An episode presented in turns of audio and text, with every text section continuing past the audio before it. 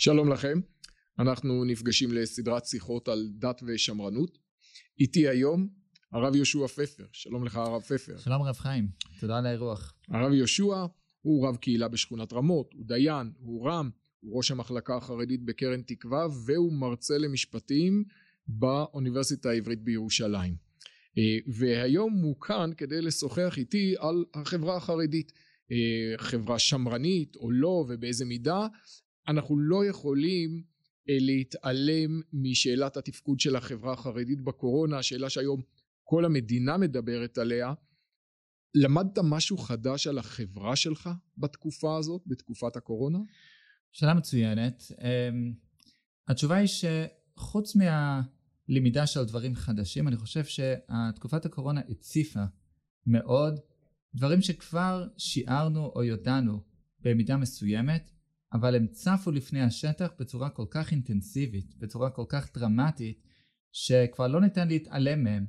וזה שאלות של, למשל, האחריות האזרחית של החברה החרדית, הנאמנות לחוקי המדינה מול הדברים שהכי חשובים לחברה החרדית פנימה, כלומר מצד החסידים ההתקהלויות אצל הרבה בימים הנוראים ובשביל החברה הליטאית, הישיבות וכדומה. השאלות האלו לדעתי של חרדים מול מדינה הן השאלות המרתקות ביותר, ביותר אה, ויש גם כמובן הרבה שאלות פנימיות שעלו של המנהיגות החרדית של אה, איך התהליך של קבלת, ההח... אה, קבלת ההחלטות הנוכחות או חוסר נוחות של חשיבה אסטרטגית וכך הלאה. טוב, אתה, אני כן למדתי משהו חדש. אני למדתי שאולי קצת עבדו עליי. כי בשנים האחרונות אני שומע הרבה על החרדים החדשים ונהיים יותר מעורבים במדינה ויותר משרתים בצבא ויותר ופתאום אני מגלה שהרבה מהתהליכים האלה אולי דמיינו אותם. כשבסופו של דבר מגיע רגע האמת והחברה החרדית צריכה לקבל אה, החלטות גורליות אנחנו מגלים את אותו יחס של ניכור כלפי החברה הישראלית הגדולה. אנחנו מגלים את אותו מנגנון קבלת החלטות שאתה רמזת לא בדיוק קבלת החלטות אה, מסודרת ושיטתית. אה, אנחנו מגלים איזה יחס של בוז למוסדות המדינה ולחוקיה. כלומר יכול להיות שפשוט בשנים האחרונות אני מדבר עם יותר מדי הרב יהושע פפרים ושאתם לא באמת מייצגים את המיינסטרים החרדי אני חושב להפך, אתה לא מדבר עם מספיק הרב יהושע פפרים. אם, אם היית כן מדבר עם קצת יותר, היית מבין שלא uh, עבדו עליך ולא עבדו על אף אחד, והתהליכים האלה באמת קיימים. כלומר, uh, עובדה, עובדה בשטח שהתהליכים קיימים בתחומים כמו תעסוקה, השכלה גבוהה, חינוך, מוסדות לימוד, כל הדברים האלה קיימים, אבל, ופה האבל הגדול, התהליכים האלו הם תהליכים שבעיקר ניתן להגדיר אותם bottom up. כלומר זה מתוך השטח, הם צומחים מתוך צרכים, מתוך uh, אנשים חרדים שחווים או תסכול או uh, אתגר כזה או אחר ולכן עושים מעשה ומקימים מוסד או uh, מקימים איזשהו uh, uh, מיזם וכך הלאה וככה הדברים האלה מתפתחים והולכים אבל זה לא בא מלמעלה למטה ולכן כאשר החברה החרדית מיוצגת כביכול מול מוסדות המדינה או במשבר קורונה כאשר השאלה היא לפתוח מוסדות או לא לפתוח מוסדות אז הטון המרכזי הוא עדיין מגיע מאותו מנגנון של קבלת החלטות ואותם פוליטיקאים חרדים וכך הלאה. הדברים האלה כלומר מסדרונות השלטון של החברה החרדית שם עדיין באמת אין שינוי משמעותי אבל זה לא אומר שאין תהליך מאוד משמעותי שמתרחש ובאמת קורה אה, בשטח ובאמת הרבה מאוד מוסדות חרדיים ששייכים לאותו זרם שלא משנה איך נקרא לו אבל זה שיותר משותף או זה שיותר מקבל אחריות אזרחית על מה שקורה במדינה באופן כללי הם באמת אה, לא פתחו והרבה יותר ממושמעים לצורך העניין. אה, גם אלה שלא לגמרי ממושמעים גם שם זה לא אומר שאין תהליכים והרבה מאוד אנשים חרדים חושבים והם מאותגרים לחשוב על המקום שלהם, על המקום של החברה החרדית, יש תהליכים בהחלט. אה, יש סיכוי לזרם הזה שאתה מתאר שעובד bottom up מלמטה למעלה בלי שתצמח לו הנהגה רבנית דומיננטית? הרי מהמקום של האדמו"רים וראשי הישיבות בחברות החסידית והליטאית בהתאמה המקום שלהם כל כך דומיננטי הם אלה שבסוף מקבלים את ההחלטה אז האם יש סיכוי בכלל לזרם היותר נגיד ישראלי של החרדיות להשפיע ולהיות נוכח ולהתמצב בתוך החברה החרדית בלי שיקום להם איזה גדול דור או איזה אדמו"ר? פתאום יקום איזה נכד של האדמו"ר מאיזה עיירה באוקראינה וייתפס לזה. אם לא אני, אה, אני, אני קודם כל שאלה טובה אבל אני לא חושב שאנחנו רוצים להגיע לכיוון כזה שאנחנו מפתחים שתי חברות חרדיות. החברה הישנה והחברה החדשה ואז יש איזשהו סקיזם כזה, כלומר איזה קרע ושסע בין החברות ומי עובר ומי לא עובר.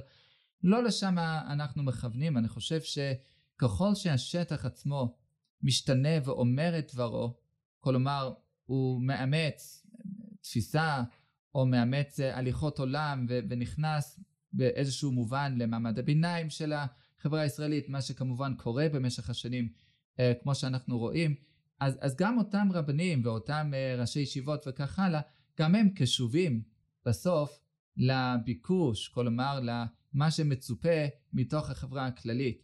ולכן גם המודל המנהיגות הזאת של אה, מלמעלה למטה, של גדול דור שמקבל את כל ההכרעות, המודל הזה הוא לא בדיוק גם המודל שמתאים בשביל אלה שיותר מעורבים ומעורים בחברה הישראלית, הם לא צריכים מודל של גדולים ש... ניגוד אין מה לעשות, הם צריכים יותר מנהיגות אזרחית, יותר uh, מקובלת uh, בחברות מערביות, ולכן לא חושב שיש צפי לראות איזה גדול דור צומח פה כאילו מזן חדש, אלא למנהיגות מסוג אחר וגם לסוג של uh, תהליך שמשותף לכל החברה החרדית או לפחות לחלקים גדולים ממנה. ואתה אומר אני לא רוצה לייצר קרע אנחנו חלק מהחברה החרדית גם אלה שעושים דוקטורטים במשפטים וזה לא מרגיז אותך לפעמים שכשאתה הולך במסדרונות של האוניברסיטה העברית אנשים מסתכלים עליך ואני מניח שבמבט שלהם אה, אתה יכול לראות שהם לא מבדילים בינך לבין החסיד שאתמול ראו אותו בטיש מתגודד עם חמשת אלפים אנשים. כלומר פוקדים עליך את אה, עוונם של אחרים מצ, מצד אחד זה חוויה מתסכלת, אני, אני יכול להסכים עם זה, אבל מצד שני אני מקבל את זה באהבה, בגלל שזה אה, עמי, כן, בתוך עמי אנוכי יושב, ואני מרגיש שכן, אני, אני החרדיות, כלומר אני מייצג את מה שאני מייצג בתור אדם חרדי שמחויב גם לערכים שאיתם אני צמחתי וגדלתי בתוך החברה החרדית, ולכן אם אה, אחיי ורעיי החרדים עשו משהו שמרגיז את uh, אותו עמית לספסל הלימודים או סטודנט שלי בקורס. אז uh, אתה עליי... מקבל את זה כן, באהבה. כן, מקבל את אז זה. אז בוא נשאל אותך באמת השאלה ש... שאותי מאוד מעניינת uh, באיזה מובן או למה אתה רואה את עצמך שייך באופן כל כך הדוק לציבור הזה?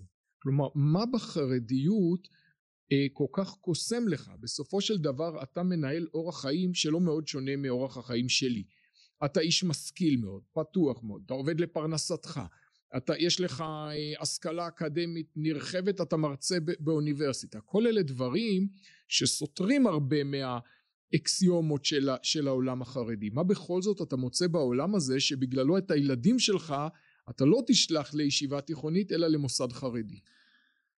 אז אני אגיד לך, אמ, זאת שאלה גדולה של אה, הגדרת החרדיות, חרדיות מהי, כלומר מהו, מהי החברה החרדית, מה מגדיר אותה, את היסודות שלה, את האושיות היותר עמוקות שלה, וכמובן לכך ניתן לתת תשובה גם מהפן הסוציולוגי החברתי של הדבר, וגם מהפן היותר אידאי, אידיאולוגי של הדבר. אתה שואל על הפן הרעיוני, הפן הסוציולוגי שם גדלתי, זאת השפה שאני מדבר, אה, אלה הבדיחות שאני אה, נהנה מלצחוק עליהן, כלומר יש גם פן כזה שאסור להתעלם ממנו, כלומר הרבה שואלים למה כל כך הרבה חרדים נשארים חרדים, שם צמחו, שם גדלו, זאת המשפחה שלהם, זאת החברה שלהם, ולכן הם נשארים שם כי נוח להם. אפילו ברמה הסוציולוגית זאת לא תשובה מספקת.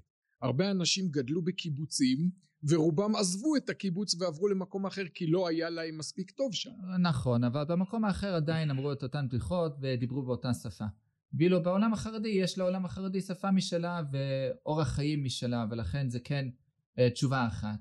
Uh, אבל ברמה היותר מעמיקה, כלומר ברמת האידאות והרמה הרעיונית, אז, uh, אז אומנם מצד אחד אפשר להיות חרדי וכן לקיים אורח חיים יותר פתוח ויותר מעורה אה, ויותר עם, עם, עם אה, כמוני כמוך, אה, אבל מצד שני יש כן כמה וכמה רעיונות ואידיאלים חרדים שאני רואה בהם נכסי צאן ברזל שאינני רוצה להפסיד ואני מדבר קודם כל על הגישה למודרנה.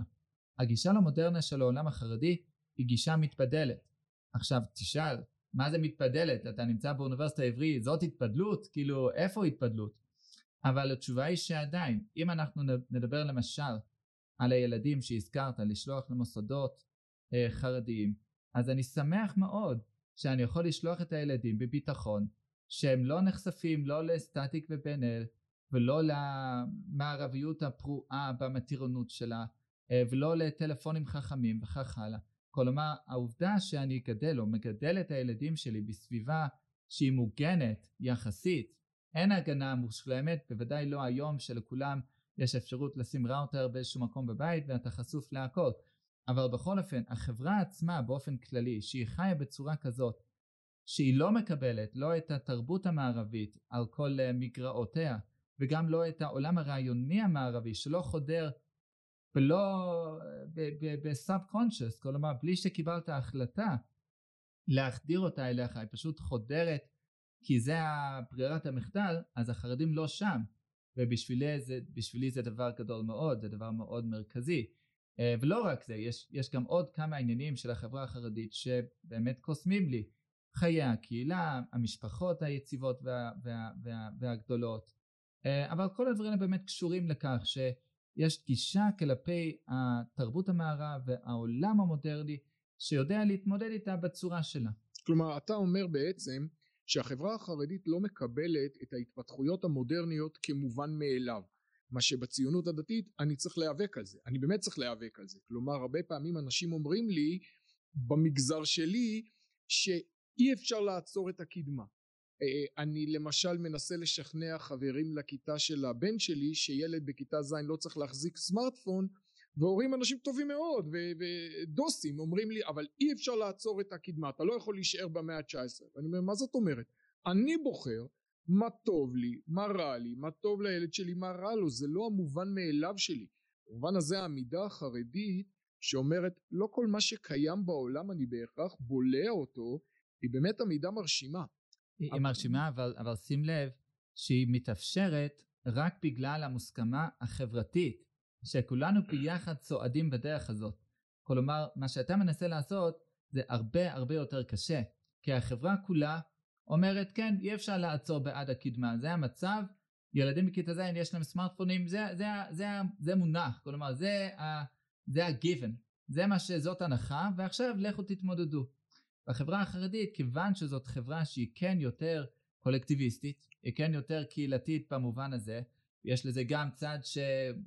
יש שיגידו הוא פחות נחמד, אבל הוא קיים, וזה מה שמאפשר את העמידה הזאת. בלי הצדדים האם... האלו של החברה החרדית, גם זה לא היה מתאפשר. האם הבחירה החרדית היא לא בעצם אבל לא רק ל... ליכולת לברור ממה שקורה בעולם המודרני ולהיבדל מהחלקים השליליים שלו, האם הדרך שהחרדים בחרו לעשות את זה היא לא בעצם לקטוע את כל מימד החולין מהחיים שלהם? כלומר אדם דתי לאומי צריך סמארטפון כי שולחים לו מהעבודה מסרים בוואטסאפ אז אדם חרדי אומר אז אני לא עובד במקום כזה כלומר ברור שאנחנו יודעים היום שחמישים נקודה משהו אחוז מהגברים החרדים כן עובדים. אבל עדיין ברור שהמקום של החברה החרדית בשוק העבודה הוא אחר לגמרי וזה לא מקרה. גם אלה שיוצאים לעבוד עובדים בעבודות מסוג מאוד מסוים הרבה מהם בעבודות אה, שחורות של צווארון כחול עבודות שלא אה, מייצרות חיכוך מינימלי עם העולם החיצוני. כלומר ההתמודדות של החברה החרדית היא הרבה פעמים פשוט לגדוע את כל ממד החולין של, של חייהם וכך לחסוך את ההתמודדות. כן אז uh, הייתי אומר ככה אני חושב שבעבר כאשר החברה החרדית הייתה באמת בעלת ממדים קטנים יחסית כלומר כמה מאות משפחות בשנות החמישים המוקדמות ולאחר מכן התפתחות אבל התפתחות איטית כן לא הממדים של היום אז באמת היה אפשר לדבר על חברה שפורשת באופן גורף מחיי החולין, מה שנקרא לפעמים בהגות ה-Benedictine option. כלומר הבחירה לפרוש מחיי תבל, כלומר אנחנו חברת נזירים כאילו. אה, גם אז זה לא בדיוק היה מצב, עדיין היה נציגות פוליטית ועדיין היה מעורבות וארגוני קירוב רחוקים ולאחר מכן יד שרה וכל מיני דברים מהסוג הזה, אבל זה לא ייצג את החברה. החברה באמת הייתה חברה שאפשר לומר שהיא פרושה ופורשת במקסימום שרק אה, מתאפשר. היום קשה לומר את זה, חברה שהיא בת אה, מיליון פלוס אנשים, 12% מהאוכלוסייה הישראלית, וגם בסך הכל כן הרבה יותר חשופה מתוקף המציאות. אי אפשר, לא ניתן לעצור בעד האינטרנט. הנה, בזה אני קצת uh, מסכים עם החבר שלך. יש דברים שבאמת ניסו אגב, זה לא שלא ניסו, אבל כיוון שהחברה החרדית היא כן חיה בתוך העולם, היא כן מגיעה לקופת החולים וצריכה לקבוע תור, והיא כן uh, הולכת לדואר כדי לקבל את המשלוחים שלה, והיא כן מקיימת יחסים עם הרשויות ועם המוסדות וכך הלאה, אז בסוף בחברה כל כך גדולה וכל כך גם משפיעה, אז אין מנוס מכן מעורבות בעולם החול, ואני חושב שדווקא בימים האלו, בשנים הללו, החברה החרדית היא מתמודדת בדיוק עם הסוגיה הזאת. כיצד אנחנו לוקחים את העולם היפה הזה שבנינו, ומצד אחד שומרים עליו מנזק, ומצד שני מאפשרים לו להשפיע את הטוב שהוא יודע לתוך העולם החול שהוא יהיה חלק מהחיים שלנו בין אם נרצה בין אם זה, זה אני חושב מחלוקת ביני ובינך אה, שאולי לא נמצה אותה כאן האם זה אפשרי כלומר אתה אומר ההתבדלות המוחלטת מעולם החולין הייתה טקטיקה זמנית שאפשר לחרוג ממנה ואני חושב שהטקטיקה הזאת הפכה למגדירה הבסיסית של העולם החרדי ושאם החרדים יזנחו אותה הם כבר לא יהיו חרדים אני בעד אבל אה, הם יהיו... שנייה, אתה בעד מה? אני בעד שהם לא יהיו חרדים במובן ה... אה, אתה לא חושב שהעולם החרדי מביא הרבה טוב אה, לחברה הישראלית? אני ודאי חושב, אבל אני חושב שכשהעולם החרדי... אם החברה החרדית תיעלם אז נאבד לא, משהו. קודם כל, החברה החרדית היא בעיניי נהדרת. היא מביאה אמונה, ילדים, דבקות, מסורת, ערכים מאוד חיוניים לחברה הישראלית. Okay. אוקיי. אבל כל עוד ה-DNA של החברה החרדית מבוסס על התבדלות מעולם החולין, כל עוד לא מצליחים לרכך אותו, אני חושש מאוד שאם אה, מנסים לעזוב את, ה, את העיקרון הבסיסי הזה, זה, זה יעמיד, אה, יביא את החברה החרדית במצוקה גדולה. כלומר, מה שאני מנסה לומר הוא שבסופו של דבר אני חושב שהחברה החרדית תגיע לנקודה שהיא לא יכולה להמשיך בהתבדלותה ושאז אתם תגלו שאתם נזקקים למודלים שאנחנו הדתיים לאומיים בנינו. קודם כל יכול להיות, אבל הייתי אומר שני דברים בתגובה לכך. אמ, נקודה אחת, שנקודת הפתיחה שיש לחברה החרדית היום היא שונה מאוד מנקודת הפתיחה של החברה הדתית-לאומית לפני כמה עשרות שנים. ואני חושב שזה משמעותי. כלומר, אנחנו נכנסים בתור חברה חזקה בתור חברה שכן הצליחה לבנות לעצמה מוסדות בעלי אופי מסוים ומתוך הנקודה הזאת אנחנו נכנסים יותר לעולם החול ולעולם של המוסדות המדינה וכך הלאה. כלומר, וזה משמעותי, אני לא... מעניין מאוד. עכשיו, יכול להיות שתגיד, מה זה משנה, תוך כמה עשורים תהיו באותו מקום. אני חושב שלא בהכרח. הדבר השני שהייתי אומר, הוא שהחברה החרדית, ואני לא אומר שזה לא קיים מחוץ לחברה החרדית, כמובן שכן, אבל אחת המעלות שלה זה הפרגמטיות. חברה מאוד פרגמטית. עכשיו פרגמטיות זה לא יכול להיות חזות הכל. ברור שיש גם אידיאלים ויש גם ערכים ויש גם תורה ויש גם, יש הרבה דברים.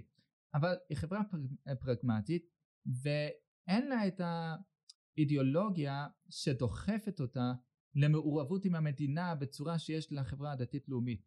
היא מתערבת עם, עם המדינה בגלל שאין לה ברירה. היא מדי גדולה, היא בעל כורחה חייבת לקחת, להתחיל, לקחת אחריות גם על עצמה, גם על המדינה, גם על הכל, והיא תעשה את זה, אבל היא לא עושה את זה מתוך, אה, לא בתור אה, קמיקזי. אנחנו נתערה בתרבות הכללית כי אנחנו מאמינים שאנחנו חייבים להיות שם וזה הדרך להשפיע. היא תעשה את זה, אבל מתוך תפיסה יותר פרגמטית, פחות אידיאולוגית, ואני חושב שגם זה יכול לעזור לה. אז זאת נקודה מעניינת ביותר, אולי נפתח אותה באיזה מידה החברה החרדית היא באמת פרגמטית. אני אשאל אותך מזווית אחרת. האם החברה החרדית היא חברה שמרנית? ברור שבשימוש הרווח של המילה שמרן, אז חרדים שמרנים הם מתלבשים כמו אבא שלהם. אבל אנחנו מדברים על המובן הפילוסופי של שמרנות, על השקפת עולם שיש בה פרגמטיזם ולא כל כך הרבה תיאוריות ולא כל כך הרבה אידיאולוגיות ואמון במסורת כמשמרת ידע חברתי ונכונות אה, להתחשב בנסיבות חדשות לא בגלל שמישהו הניף איזה דגל אלא כי העולם לוקח אותנו לכאן בוא נבדוק את זה בזהירות שמרנות שאנחנו מכירים אותה מהכתבים של ברג מההגות הקלאסית אה, אתה אנגלי אנחנו מכירים אה, באנגליה את המסורת הזאת גם במציאות וגם, ב, וגם בהגות האם באמת החברה החרדית היא פרגמטית, היא שמרנית, היא זהירה? כי אני לא בטוח. מה שראינו למשל במשבר הקורונה זה חברה שבהרבה הקשרים היא מאוד רדיקלית, היא פרגמטית בנוגע ליחסיה למדינה. עם, הציונים, עם המדינה, נסתדר איכשהו, נעשה מה שצריך, זה לא מאוד, אה, אנחנו לא קנאים לא לפה ולא לפה. אבל בכל הנוגע למשל לפתוח את הטישים, אז בזה ראינו חברה רדיקלית שמוכנה לסכן חיים של אלפים רבים כי אי אפשר לוותר על הטיש. אל תגיד לי זה החסידים כי הליטאים עשו אותו דבר עם תלמודי תורה ועם ישיבות. לפתוח את התלמודי תורה למרות שזה סכנה כי בשביל ביטול תורה אנחנו לא רואים בעיניים. יש משהו בחברה החרדית שהוא מאוד לא שמרני במובן הפילוסופי הוא מאוד קנאי הוא מאוד פונדמנטליסטי בערכים שחשובים להם. על ערכים שחשובים לדתיים הלאומיים אתם באמת פרגמטיים אבל על ערכים שחשובים לחרדים? אז אה, השאלה היא שאלה בהחלט טובה ומעניינת. כלומר השאלה הזאת היא, היא, היא דורשת uh, העמקה מה החברה החרדית באמת בוא, בוא ננסה את זה אז תראה אני אתן לך דוגמה לא מעכשיו כי אתה יודע הקורונה זה סיפור מסובך ויש פה הרבה פנים אבל בוא נחשוב למשל על המודל החרדי של נשים עובדות וגברים לומדים. אוקיי? תבדוק בחברות השמרניות בעולם כולו. בנוצרים הפונדמנטליסטים בארצות הברית, בקבוצת האמיש, בהודו, בעולם כולו. אין דבר כזה. אתה לא תמצא אף חברה שמתיימרת להיות שמרנית, ששולחת את הנשים לעבוד ואת הגברים להישאר בבית או להישאר בבית המדרש. אה, זה היפוך תפקידים וזה דבר באמת רדיקלי. כלומר אם אני מנפנף בדוגמה הזאת אז זאת דוגמה יפה לכאורה שהחברה החרדית היא לא, היא לא שמרנית אלא יש לה ערכים מסוימים במקרה הזה לימוד תורה או בניין מחדש של עולם הישיבות שנחרב בשואה לא משנה מה ערך אבל יש פה איזה ערך מקודש ובשביל לשמר את אותו ערך אז אפשר לנקוט גם בצעדים מאוד מאוד אה, רדיקליים כמו היפוך תפקידים בין אה, גברים ונשים דבר שלא שמענו אה, מעולם. אז זה מצד אחד אתה צודק.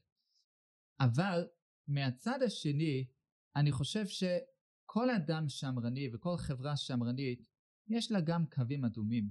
כלומר החברה החרדית היא שמרנים בהרבה מאוד מובנים מקובלים בעולם. כלומר משפחות גדולות, מוסר ציבורי ומוסר אישי, אה, שאלות של בתי ספר, חינוך, אה, יש, יש להם בהחלט הרבה מאוד פנים שמרניים, חיי קהילה, שימור של אה, ערכי העבר וכך הלאה, כלומר הם לא פרוגרסיביים בשום צד, כלומר הם לא בונים איזה מודל במגדל השן האקדמי ומיישמים אותו כי הוא זה בלי להתחשב בנסיבות העניין, הם לא שם, אלא מה, יש להם קווים אדומים ובקווים האדומים האלו הם אומרים אוקיי אנחנו לא מקדשים איזה שמרנות אה, ברקיאנית או שמרנות מערבית אנחנו לא מחויבים לכללי השמרנות שמכתיבים לנו לא יודע איזה הוגים של העולם השמרני אלא יש לנו את הקווים האדומים שבשבילנו הם קודש ואם אנחנו עוברים את הקווים האלו אז אנחנו מוכנים גם לצעדים שהם רדיקליים. אבל זה לא קווים אדומים.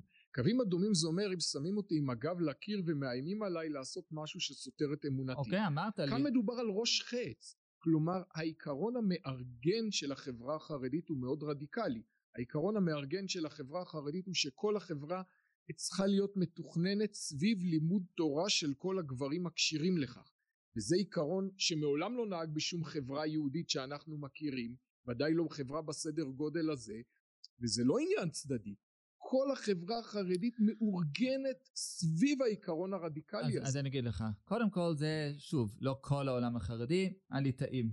אוקיי? שאולי זה הקטר תגיד, אבל זה החברה הליטאית, לא כולם שם. זה בולט, אני מסכים איתך, אבל לא כולם שם. וב', אני חושב שאפשר לדבר באיזשהו מקום על, uh, יש דוקטרינה שנקראת unintended consequences. כלומר, לפעמים יש תוצאות בלתי ניתנות לצפייה. אתה לא יכול לצפות בכל תוצאה שתבוא. בשנות החמישים, באמת זה היה צו השעה. ומדובר, כמו שהחברה הציונית, חברה הציונית, התנועה הציונית והחברה הישראלית בראשית ימי המדינה, גם הייתה בה פנים רדיקליים, הקיבוצים בהחלט. זה דבר רדיקלי, כל הרעיון הציוני הוא, הוא, הוא, הוא רדיקלי במובן הזה שהוא היה חדש, כמובן שהוא גם יישם ערכים שתמיד היו לנו, ארץ ישראל, עם ישראל וכך הלאה, אבל בתור תנועה חדשה הייתה בה רדיקליות מסוימת, אבל היא, היא הצליחה והביאה לעולם את, ה, את החידוש שהיא הביאה לעולם. אז גם העולם החרדי בשנות ה-40, ה-50, ה-60 הייתה תנועה חלוצית, כלומר באמת עולם התורה נחרב, לא היה כלום, היה צריך לבנות את הכל מחדש, ובאמת הייתה סוג של תחרות על, אה, על, על הנפש של האדם החרדי, האם הוא הולך לחלוציות של החילונים בוני המדינה, לקיבוצים, לצה"ל וכך הלאה, או שהולכים לחלוציות של עולם התורה, לבנות מחדש את עולם התורה. ואם נשים לב לכתבים של אז שאומרים לבנות, לכו תצאו לעבוד ולכו תתמכו, תתמוכנה בגברים שיושבים ולומדים וההורים אומרים מה קורה פה, כאילו לא, לא לזה התרגלנו באירופה, אבל כן, באמת היה פה תנועה חלוצית ואנחנו היום חיים את התוצאות, אולי חלקן בלתי ניתנות לצפייה ולא מכוונות של אותה תנועה, אבל אני חושב שעדיין ה-DNA של האדם החרדי בהחלט נשאר DNA מאוד שמרני. בסוף גם ההצדקה של הדברים האלו הם תמיד מוצדקים על בסיס להחזיר עטרה ליושנה ומוצאים לך כל מיני כתבים שכך היה בליטא של הגאון מווילנה וכל מיני דברים מהסוג הזה להצדיק ולהראות שאנחנו בעצם ממשיכים מסורת וגם כאשר אנחנו נחזור למודל שהוא יותר מאוזן שלשם זה הולך הרי זה, זה, זה ילך לכיוון יותר מאוזן מתוקף המציאות מכורח הנסיבות אז זה לא יהיה מתוך איזה קרע רדיקלי שפעם עשינו ככה ועכשיו אנחנו עושים ככה אני חושב שזה יתאזן בצורה כן uh, מתונה ובצורה שכן משקפת איזה DNA שמרני. בסוף uh, אנחנו uh, אנשים uh, שומרי מסורת ושומרי דת ומסתכלים לעבר ורוצים לשמר את הנכסי צאן ברזל שלנו. וזה נכון שיש תופעות רדיקליות שנוצרו עם השנים אבל תן, תן זמן לתהליכים לעשות את שלהם. טוב, אני מאוד מאוד מקווה שאתה צודק כי עתידה של החברה הישראלית כולה תלוי בחרדים היום. אתה הזכרת את ה Benedictine option, האופציה של בנדיקטוס זה מושג אה, שנשען על אה, כתביו של הפילוסוף הקתולי אליסטר מקינטייר בסיום ספרו הגדול Beyond Virtue מעבר למידה הטובה הוא אומר אנחנו צריכים ללמוד מבנדיקטוס הקדוש להסתגר עד שתעבור התקופה הברברית שמקיפה אותנו הוא כתב את זה בסוף המאה העשרים זה לא השתנה זה, זה מושג שחזר לשיח בשנים האחרונות בארצות הברית כשכמה נוצרים הקתולים, אמרו, בעיקר אצל הקתולים. מי שכתב על זה דווקא אה, רוסי אורתודוקסי אבל, אה. אבל נכון גם הקתולים משתמשים בזה. אנחנו צריכים להסתגר החברה בחוץ בטירוף גמור מבחינת ערכי המשפחה. אנחנו יכולים לדבר לא על האופציה של בנדיקטוס האופציה של רבי שמעון בר יוחאי. להסתגר במערה ועתידה של החברה הישראלית תלוי בזה שבסוף רבי שמעון בר יוחאי גם יצא מהמערב ויתבונן באהדה באנשים שסביבו. נכון, אה, קודם כל אני אה, לגמרי מסכים איתך, זה משל מאוד יפה, כי בסוף אה, רבי שמעון בר יוחאי יצא, זה לא הסתדר, יצא שוב, וכן ידע להסתכל בהערכה וגם לעשות תקנה, כלומר כן. הוא תיקן דברים, ואני חושב שהחברה החרדית כבר היום היא לא במערה. לא ניתן לומר על חברה שהיא כל כך מעורה בחברה הישראלית, גם בפוליטיקה, גם בארגונים כאלה ואחרים, אבל גם באופן כללי, אה, ואפילו תרבותית. אני, אני אומר את זה לאו דווקא לשבח או לגנאי, אבל משקף עובדה. אה, תקופת הקורונה גם עשתה את שלה בהקשר הזה.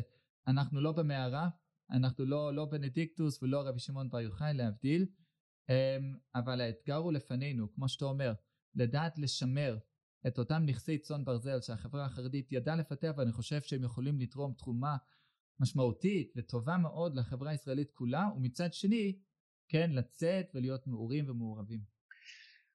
הרב ישוע פפר מעורה ולא מערה תודה רבה לך זה היה מרתק. תודה הרב חיים.